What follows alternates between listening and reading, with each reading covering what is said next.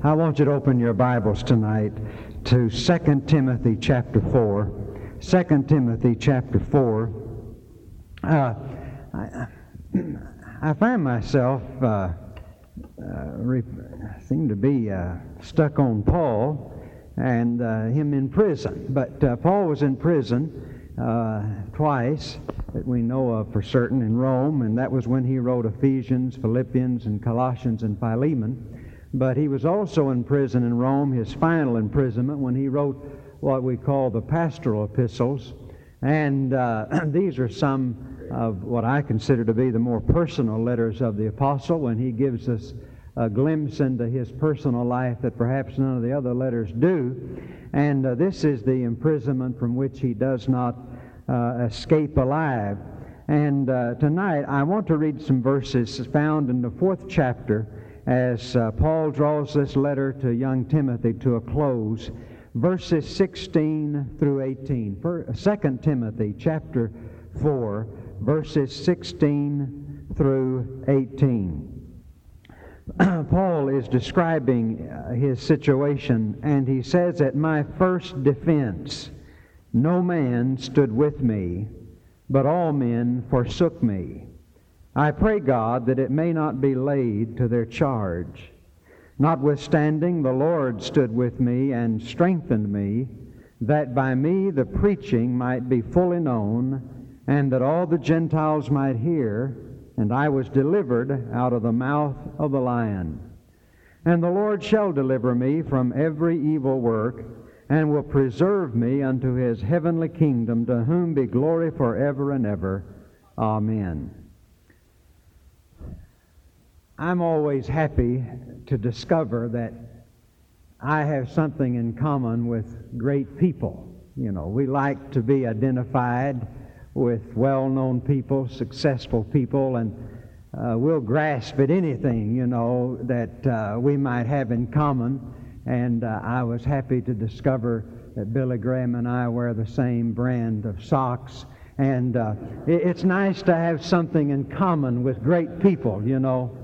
And uh, I, uh, I discovered some while ago that I have something in common with the Apostle Paul. And, uh, and it's that both of us have been prisoners. Uh, Paul served in a prison in Rome and I have also been a prisoner. Uh, not behind the bars of steel and walls of stone, but I've been a prisoner nonetheless. As a matter of fact, all of us tonight could say that we have something in common with the great apostle, that we have been prisoners. Of course, uh, we immediately think about the prison of sin in which we found ourselves. And one of the great things of the gospel is that he has set us free. That's why I like Romans 8 1, where it says, There is therefore now no condemnation. F. F. Bruce translates that. Uh, there is now, therefore, no prison sentence. That's what the word means and it is the uh, it is the serving of time after you've been sentenced. And what he's saying is that now that we are in Christ Jesus we no longer have to be confined to a cell. We have been set free. The doors have been swung open by the grace of God and we're free to walk out. But I'm talking about another kind of prison tonight various kinds of prisons in which you and I are deprived of our freedom we're deprived of our mobility. We're deprived of carrying out our ambitions. We are hindered in our movements and in our activity. Uh, in short, we are in a prison that is confining us and keeping us from doing the things that we feel like we ought to be free to do. It may be a prison of illness uh, in which we're confined and unable to do and operate the way that we think we ought to. It may be a prison of loneliness. It may be a prison of depression. I've been reading a very interesting book in the last uh, few weeks. The name of it is simply Depression, and it's published by Multnomah Press. And if you've not read it, I would highly recommend it. It's written by a pastor and a psychologist. And uh, he talks about this black hole in which he lives and uh, as I read that, I thought to myself, he's as much a prisoner and was as much a prisoner of that depression because it would incapacitate him and uh, cripple him where he was unable to do the things that he ought to do. We may be in a prison of offense. Someone has offended us or someone has abandoned us. But there are various points in our lives when I think that we find ourselves incarcerated behind bars of emotion and bars of circumstance and situation, bars of heartache, and we just cannot function as we feel like we ought to. Things just haven't worked out the way they, we thought they would. Things just haven't come together the way we anticipated they would. Uh, I don't so much call it prison as I do call it the pits. And uh, what I would like to do tonight is just to talk to you about what I'm going to title A View from the Pits. Uh, Paul might have called it A View from My Prison Cell, but I prefer to just simply call it A View from the Pits. For to be honest, and very frank with you, and I might as well be. There's no one here but us tonight. Uh, I do know what it means to be in the pits, and I realize that once in a while you run across some super saint who seems to give you the idea that their lives are always lived on the mountaintops and they're always in the clouds and they never touch ground because they're so full of God. Uh, I'm sorry that I haven't accomplished that yet. I'm sorry that I've not reached that plateau yet. I, I still have my various times in the pits, don't you? I think if we were honest tonight, we would admit that. And uh, Paul is in the pits. Here he is in prison. You might say that uh, it doesn't really seem fair of God. As one man said, it's, it's no wonder that God doesn't have any more friends than he has, the way he treats the few that he's got. Uh, you would think that Paul deserved better from the Lord. I mean, uh, here is a man who is a highly educated man, and the world opened up before him like a blossom, and he could have picked any flower that he wanted and lived a great and luxurious life. And yet he gave it all up for the Lord Jesus, and his was not an easy lot. And uh, uh, he lived in, in and out of jail. He lived in and out of misery. He was often in the pits. You would think that God would treat him better than that. And yet, here is Paul as he comes to the climax of his life. He is not being uh, waited upon by noble people and by caring hands and physicians. He's in the hands of those who could care less about him, who hate him, and who are bent on taking his life from him. Uh, what an end for a man who has so faithfully served the Lord. And I've been intrigued in the last few weeks by these closing words, probably the last words that uh, Paul ever wrote. And I'd like to examine them with you tonight for a few moments and just see what, what is the view from the pit. What do you learn when you're in prison? What do you learn? Does God have anything to teach you from the pit? Uh, does God have anything to say to us? Is there anything profitable that we can gain from this? Let me just suggest three things. Number one, the view from the pit, I think the first thing you might discover is that people are fickle and their loyalty is often fleeting. I think those are some of the saddest words that Paul ever wrote in verse 16 when he says, At my first defense, and here he's talking probably about the preliminary hearing that he had in the Roman court of law, which was customary. And he said, At my first defense, no man stood with me. He has just said up in verse 10, he's asking Timothy to do all diligence to come unto me, for he says, Demas hath forsaken me, having loved this present world. And I was noticing over uh, in uh, the uh, other epistle, he says that all men have forsaken me. Again and again, that refrain comes through these two letters. Here is Paul the greatest Christian who ever lived, if there was ever anybody who should have been surrounded by friends, supported by comrades in his hour of need, and yet he writes and says, At my first defense, when I stood there at that preliminary hearing, there was no man stood with me, for all had forsaken me.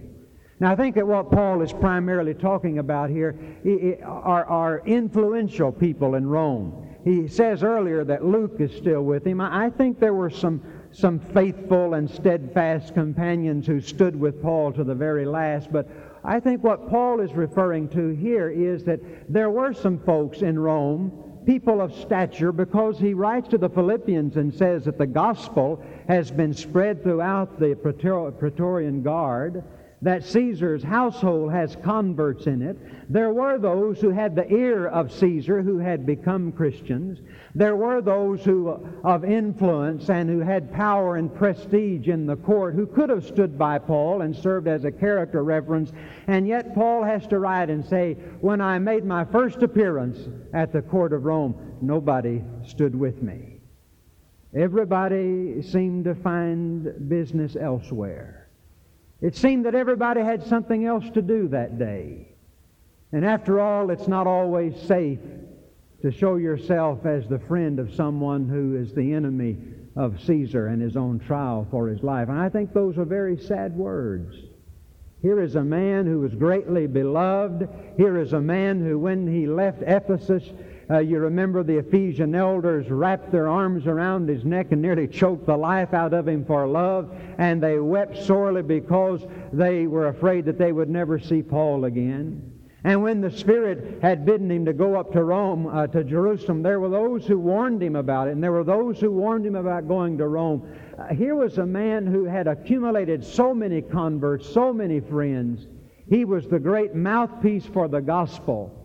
And yet you discover something when you're in the pit that you may not have as many friends as you thought you had, and you discover that people are often fickle and their loyalty fleeting. Let me just say three very brief things. Number one, we need one another. We need one another. I don't know that I will ever become, nor you will ever become so spiritually strong and so cognizant of the Lord's presence that you don't need the human touch. After all, it was God first who said it's not good that man should be alone. And I don't think the Lord ever intended us to live the Christian life all by ourselves uh, Franklin over a while ago when all of these missionary candidates were up here.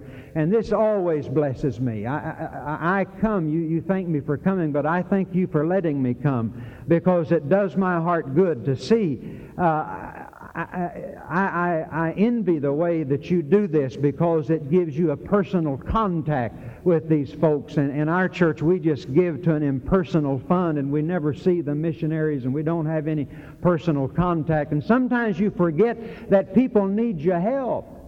But I want you to know that no man lives or dies unto himself, not even the greatest of Christians, and we need one another.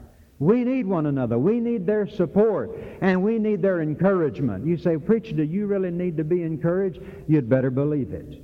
Even as old as I am, even as long as I've been preaching, I still need encouragement. You never get beyond that. That's the first thing I would say. Second thing I would say is this I believe it's a sin for you to abandon Christians when they're in need.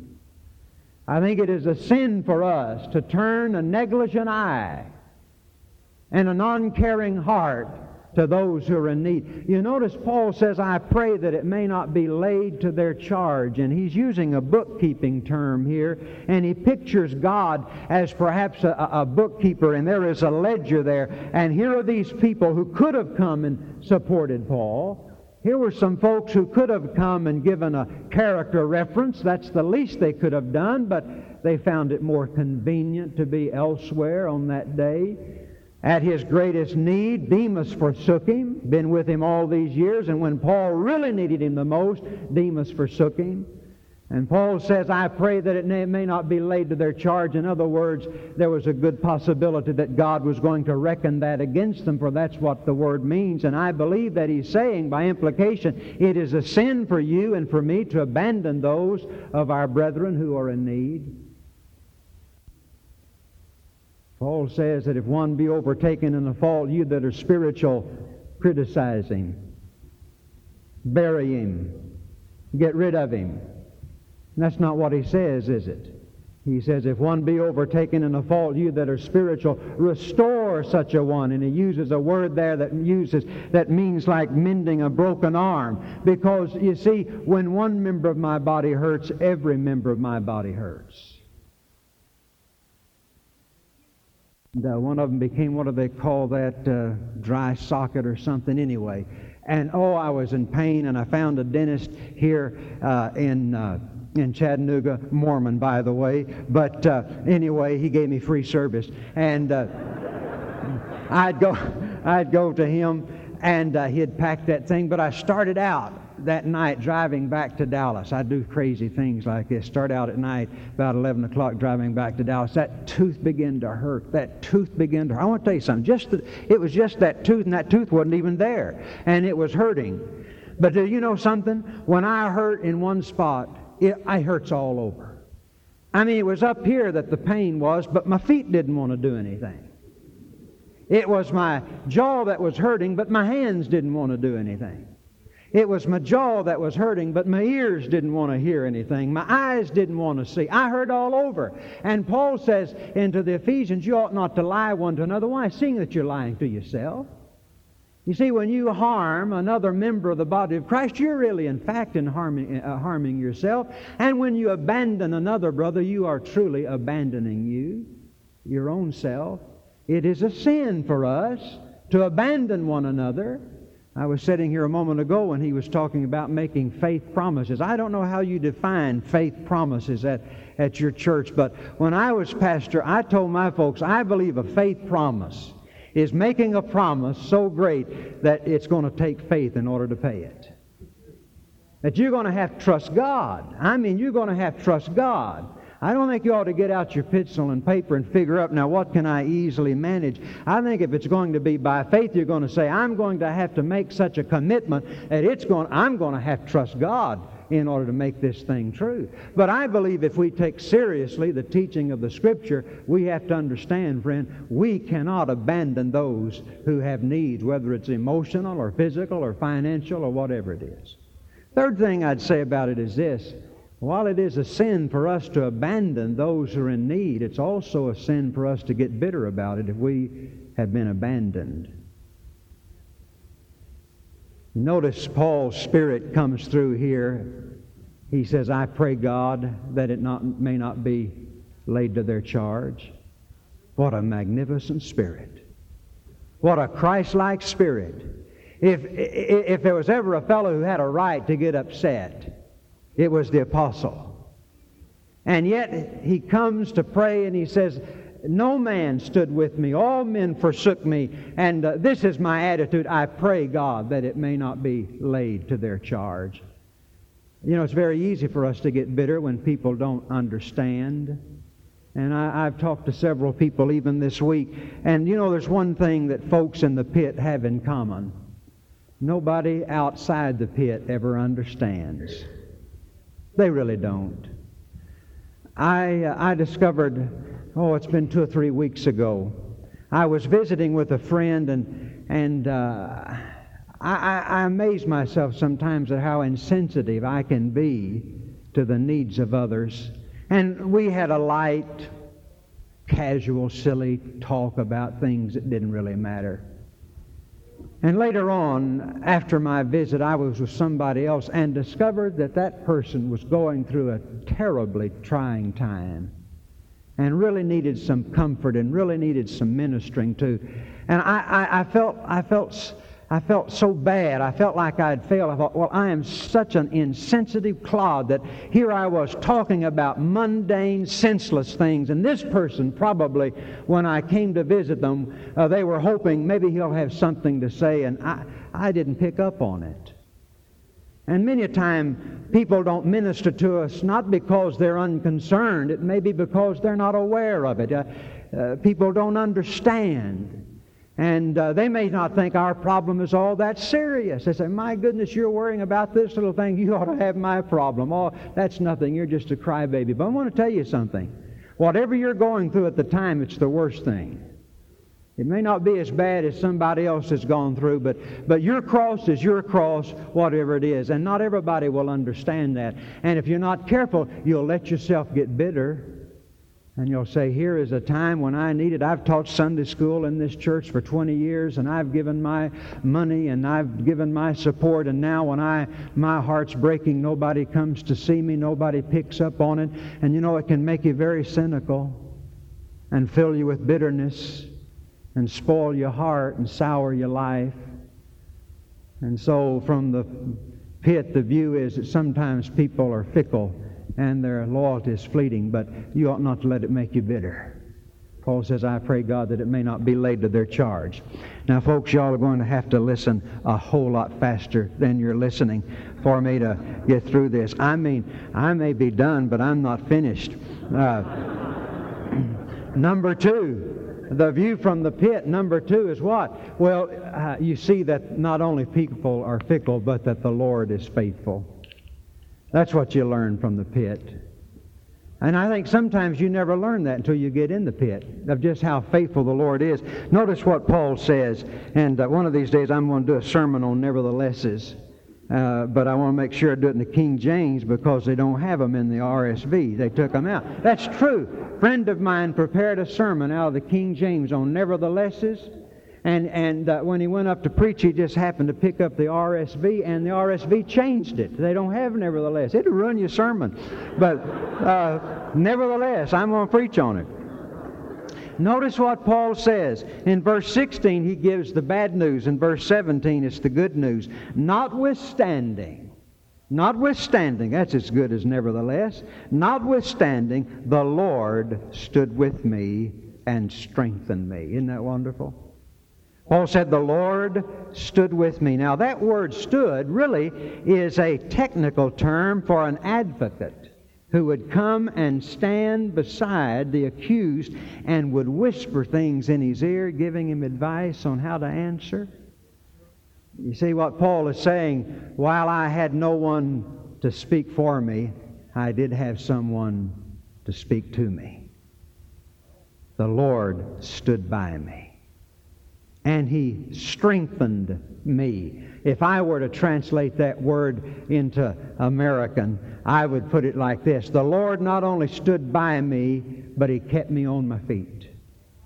For that's what the word means. He strengthened me, he poured strength into me. Uh, when I was uh, feeling weak in the knees and didn't know if I could take it any longer, being forsaken by all my friends, the Lord stood by me and He strengthened me. He kept me on my feet. And when I became a hollow man, He poured more of that strength into me. That's what the Lord does. How many times I've said, Lord, I don't think I can take any more, and surely in your goodness you'll not put any more on me. I mean, after all, I've got enough on me now. And God says, Oh, you haven't even touched the hem of the garment as far as my grace is concerned. Here, let's dump a bunch more on you, and you'll discover something that it might be removed, and that means not just three times. That's a Greek idiom that means he repa- uh, uh, prayed repeatedly, and he just prayed over and over and over and over again. And God said, No, it sort of encourages me to know that even Paul couldn't get all of his prayers answered. And he said, Lord, I could be so much more faithful, I could be so much more effective if you'd remove this thorn. And God said, No, you wouldn't. No, you wouldn't. He said, I've got something better. He said, I'm going to give you more grace. You think the solution is the absence of the thorn. The real solution is an abundance of grace, you see. And so Paul says, The Lord stood by me and strengthened me. And the view from the pit is you discover that the Lord is faithful even when no one else is. And then he says something else, and I just want to point this out before I finish in verse 18, and the Lord shall deliver me from every evil work. Now it says in verse 17, and I was delivered out of the mouth of the lion, probably referring there to the emperor, for he was usually called the lion. In that first hearing, Paul escaped with his life.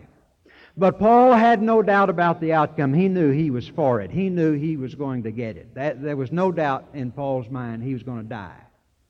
But notice what he says The Lord shall deliver me from every evil work. Now, wait just a minute, Paul. Uh, you say that they're going to take you out one day and uh, chop your head off? Yes, sir. And that's going to kill you. Well, yes, more than likely. It, it, yes. Sir Walter Raleigh said, sharp medicine, but it's a sure cure for every headache.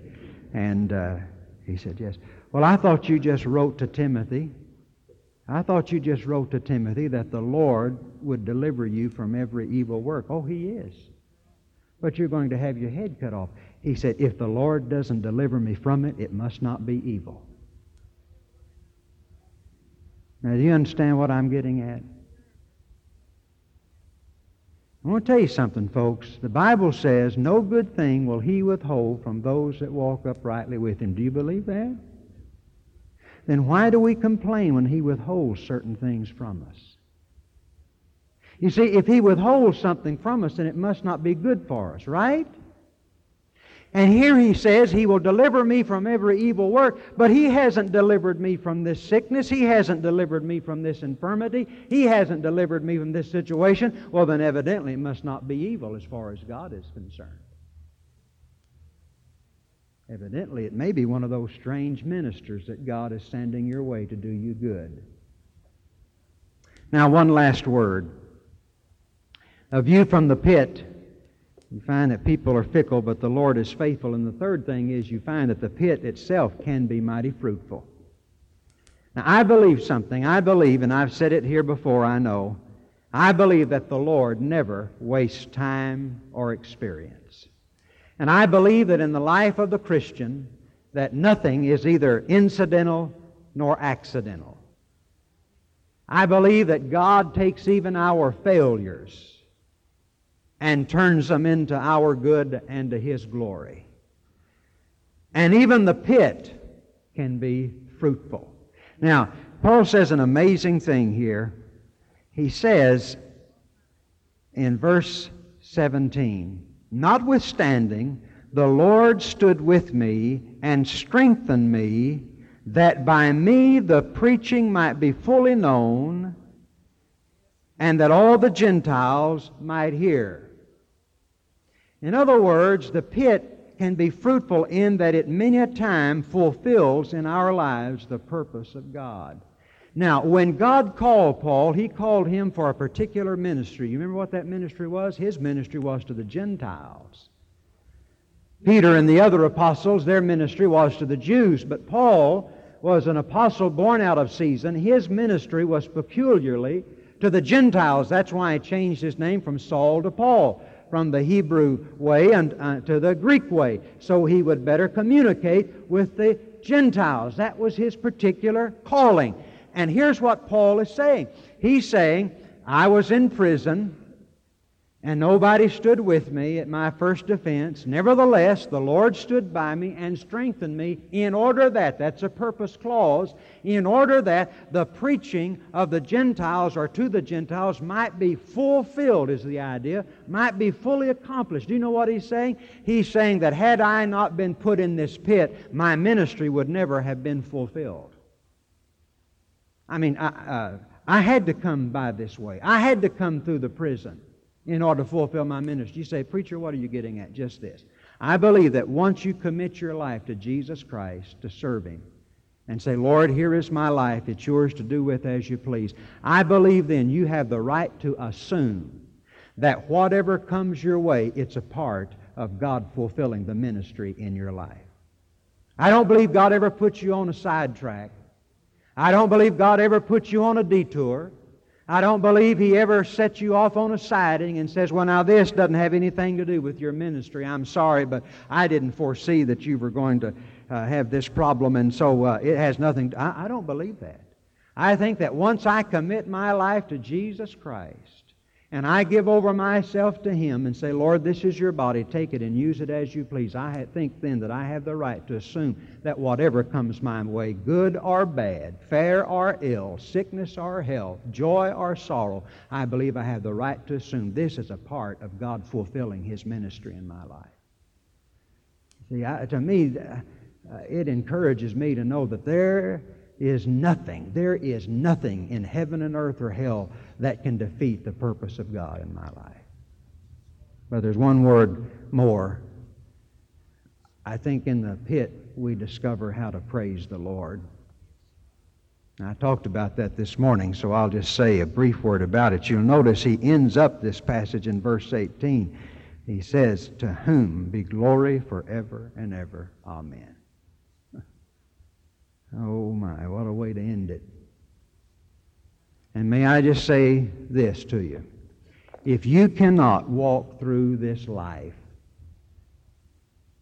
with a doxology in your heart, then you have an inadequate understanding of your God. If you cannot walk through this life with doxology in your heart, then you just don't know God as you ought to know Him. And I pray that you'll come to know Him.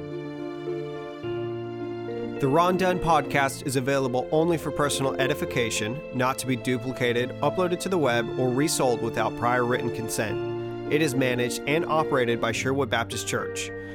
If you would like to listen to additional Ron Dunn messages, visit sherwoodbaptist.net slash bookstore and search Ron Dunn. For more Ron Dunn materials, including sermon outlines, devotions, and scanned pages from a study Bible, please visit rondunn.com.